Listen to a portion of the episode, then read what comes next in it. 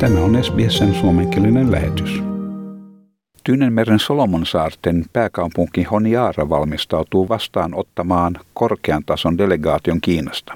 Solomonsaarten pääministeri sanoo tulevaa vierailua merkkipaaluksi.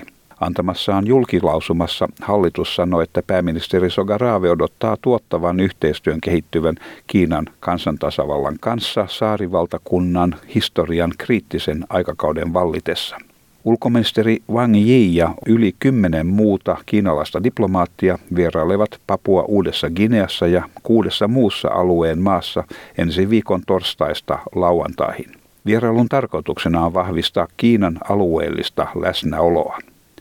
ANU-yliopiston professori John Blacksland sanoo tämän olevan uuden kauden alkua.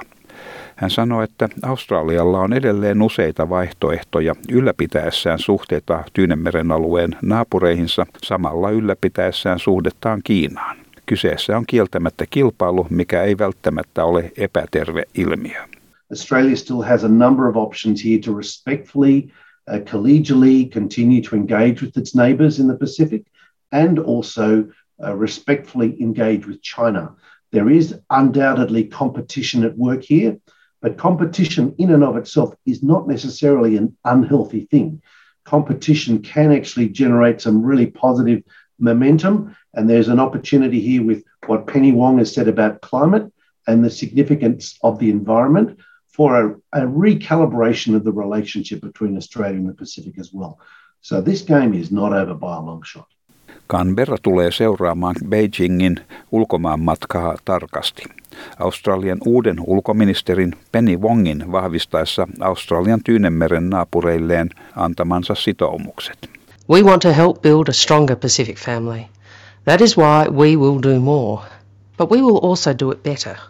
We will listen because we care what the Pacific has to say. The Australian government knows that nothing is more central to the security and well-being of the Pacific than climate change. We've heard the Pacific and we will act. Maanantai-iltana Kiinan ulkoministeri tarjosi Australialle oliivinoksaa. Wang Wenbin muisteli aikaa, jolloin silloinen pääministeri Gough Whitlamin johtama Labour-hallitus perusti diplomaattisen suhteen Kiinan kanssa vuonna 1971.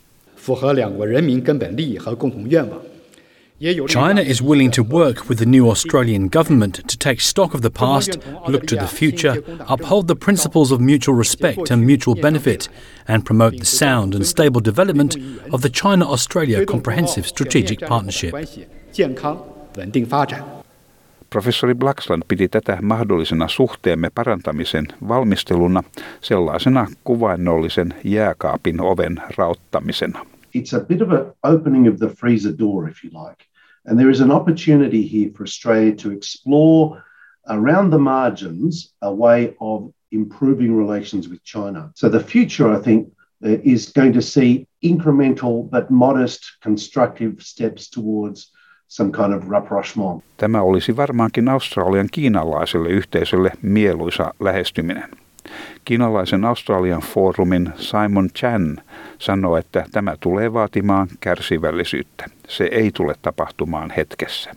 It's not going to happen overnight, but we are hopeful that at least if it is not as negative as it had been over the years, um, things will start to improve eventually, but it will take time. Tämä on ensimmäinen kerta sitten vuoden 2020, kun minkäänlainen diplomaattinen vuorovaikutus on tapahtunut Kiinan ja Australian välillä.